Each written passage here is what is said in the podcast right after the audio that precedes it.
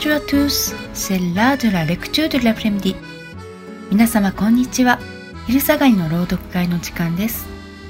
土曜の昼下がり、お茶を飲みながらフランス語の美しいフレーズを一緒に味わいませんか？この番組はフランス語の音を楽しむをテーマにフランス語を学び、フランスの文化や歴史にも触れる時間をお届けします。今回はフランス文学の朗読とアレックスさんへのインタビューです。講師は私瀬能優子でお届けします。番組のスクリプトやワンポイントレッスンの解説はサイトにありますので番組を聞いた後にぜひ読んでみてくださいね。2月のテーマは300以上もの短編小説を世に残したことで知られるフランスの作家ギド・モーパッサンです。実はアレックスさんのおすすめなんですよ。モーパッサンは1850年ノルマンディ・トゥルビルシュアルクにあるシャトー・ミロメニルに生まれたと言われています。彼の母方の家はブルジョワ階級で彼の母もきちんとした教育を受けていたらしく文学の教養もあり古典特にシェイクスピアなど好んでいたようです。そして小説家のギュスタブ・フローベルは彼の母や叔父の知り合いでもありました。成人するとフローベルのもとでジャーナリズムと文学について学び彼の家に頻繁に通っていたエミーユ・ゾラともつながりを持つようになります。そこで1880年にゾラの主催していた自然主義作家の集まりメダングループの刊行したレ・ソハレヌ・メダン。メダンの夕べに寄稿し短編小説死亡の塊を発表。フランスを代表する短編小説家へとなっていきます。ではアレックスにどうして選んだのか早速聞いてみましょう。Salut Alex, je suis heureuse de te retrouver pour une nouvelle lecture de l'après-midi. C'est toi, c'est toi qui as choisi le livre et le passage que nous allons présenter. Salut Yuko, c'est un plaisir partagé. Oui, effectivement, j'ai choisi un livre de Guy de Maupassant qui s'intitule Le Horla. C'est un livre que j'avais lu quand j'étais au collège et c'est un classique de la littérature française. C'est bien ça. Alors, pourquoi as-tu choisi cet auteur et ce livre? J'aime le style de Maupassant, sa manière d'écrire.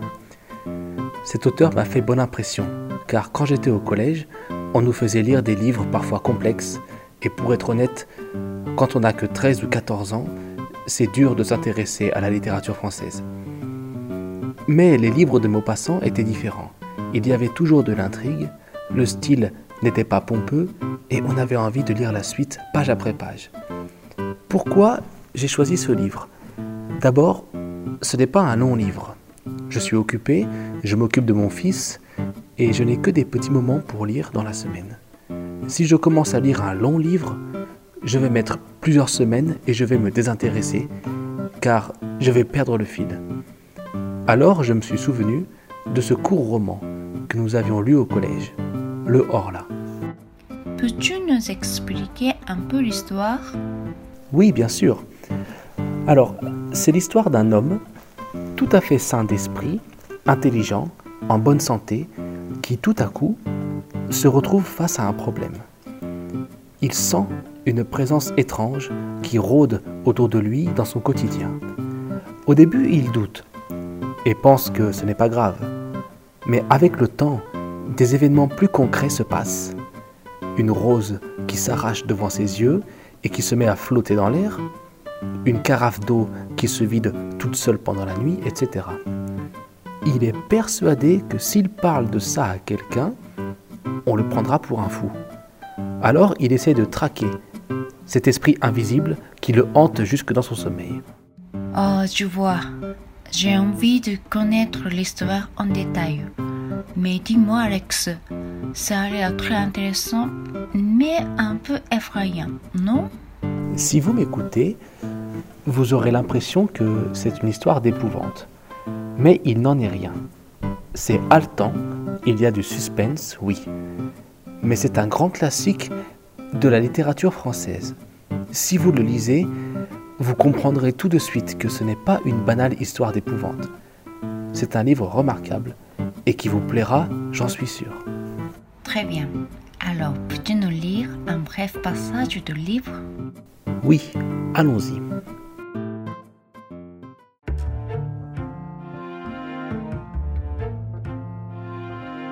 C'était le 20 juillet, à 9 h du soir. Il faisait fort chaud. J'avais laissé ma fenêtre toute grande, ma lampe allumée sur ma table, éclairant un volume de Musset, ouvert à la nuit de mai et je m'étais étendu dans un grand fauteuil où je m'endormis. Or, ayant dormi environ 40 minutes, je rouvris les yeux, sans faire un mouvement, réveillé par je ne sais quelle émotion confuse et bizarre. Je ne vis rien d'abord, puis tout à coup, il me sembla qu'une page du livre venait de tourner toute seule. Aucun souffle d'air n'était entré par la fenêtre. Je fus surpris et j'attendis. Au bout de quatre minutes environ, je vis, je vis, oui, je vis, messieurs, de mes yeux, une autre page se soulever et se rabattre sur la précédente, comme si un doigt l'eût feuilleté. Mon fauteuil semblait vide, mais je compris qu'il était là, lui. Je traversai ma chambre d'un bond pour le prendre, pour le toucher, pour la saisir, si cela se pouvait. Mais mon siège, avant que je l'eusse atteint, se renversa comme si on eût fui devant moi. Ma lampe aussi tomba et s'éteignit, le verre brisé et ma fenêtre brusquement poussée, comme si un malfaiteur l'eût saisie en se sauvant, à la frapper sur son arrêt. Ah Je me jetai sur la sonnette et j'appelai. Quand mon valet de chambre parut, je lui dis J'ai tout renversé et tout brisé. Donnez-moi de la lumière. Je ne dormis plus cette nuit-là. Et cependant, j'avais pu encore être le jouet d'une illusion. Au réveil, les sens demeurent troubles. N'était-ce pas moi qui avais jeté bas mon fauteuil et ma lumière en me précipitant comme un fou Non, ce n'était pas moi. Je le savais à n'en point douter une seconde. Et cependant, je le voulais croire. Attendez, l'être, comment le nommerais-je? L'invisible? Non, cela ne suffit pas. Je l'ai baptisé le hors-là. Pourquoi? Je ne sais point. Donc le hors-là ne me quittait plus guère. J'avais jour et nuit la sensation la certitude de la présence de cet insaisissable voisin, et la certitude aussi qu'il prenait ma vie, heure par heure, minute par minute. それでは少し物語の要約をお話しします。暑い夏の夜、男が窓を開けたまま、ランプもつけたまま、読みかけの本もそのままに ソファーに横になっています。少し眠って目を覚ますと、男は周りで奇妙なことが起こっていることに気づきます本が一人でにめくれたりランプが勝手にテーブルから落ちたり風もないのに窓が押されたりそして目には見えないけれど彼の座っている隣に何か気配を感じるのですその正体とはそれではここでフランス語のワンポイントレッスンです。文法に注目してみましょう。まず遠い接続詞 o の使い方と次に形容詞ではなくここでは副詞として使われている for について説明してくれますか？Je voudrais maintenant m'intéresser à la grammaire.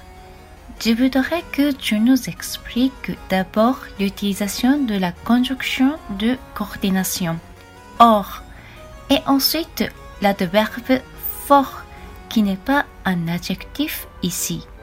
Oui, alors, Commençons avec la conjonction de coordination OR. Elle est utilisée quand on exprime la surprise ou quand on passe à un nouvel élément dans un récit. Dans le passage que je viens de lire, OR apporte un nouvel élément du récit. Le personnage est endormi dans le fauteuil. La situation est calme et il n'y a pas de problème. Ensuite, l'auteur utilise OR et là commencent les événements paranormaux. Le personnage sent une atmosphère bizarre et la page du livre se tourne toute seule. では同一接続詞「オー」から始めましょうこれは 驚きを表現するときや物語の新しい要素へ移行するときに使われます。アレックスが今読んだ箇所では「オー」は物語に新しい要素をもたらします。ソファーで眠っていて周りは静か。何も問題はありません。それから作者は「オー」を使い超常現象が始まります。それは登場人物が奇妙な空気を感じ本のページが一人でにめくれるという現象ですもっとわかるように例文を挙げましょう Il pensait pouvoir partir plus tôt. Or, son patron lui a demandé de rester. 彼は早く帰れると思ったが上司はもう少しいなさいと要求した L'employé pensait qu'il pourrait rentrer chez lui plus tôt et ne s'attendait pas à ce que son boss lui demande de rester. Il est surpris. 従業員はもっと早く家に帰れると思っていて上司が残るように頼むとは思っていなかった彼は驚いていますでは次に副詞として使われている for について見ていきましょうここでは très とてもの意味です Ce débat était fort intéressant. この議論はとても面白かった。J'étais fort surpris de la voir ici. この場で彼女と会ってとてもびっくりした。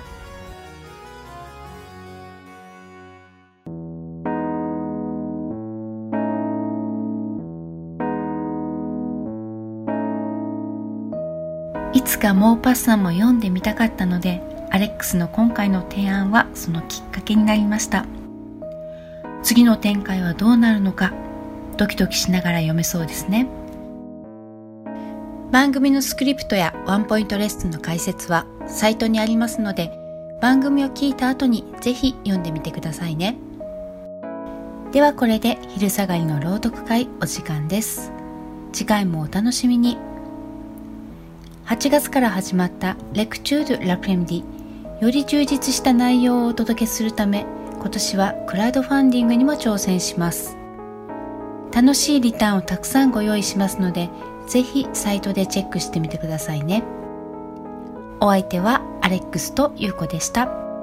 皆様素敵な昼下がりをお過ごしください。Au revoir, à bientôt. Bon après-midi.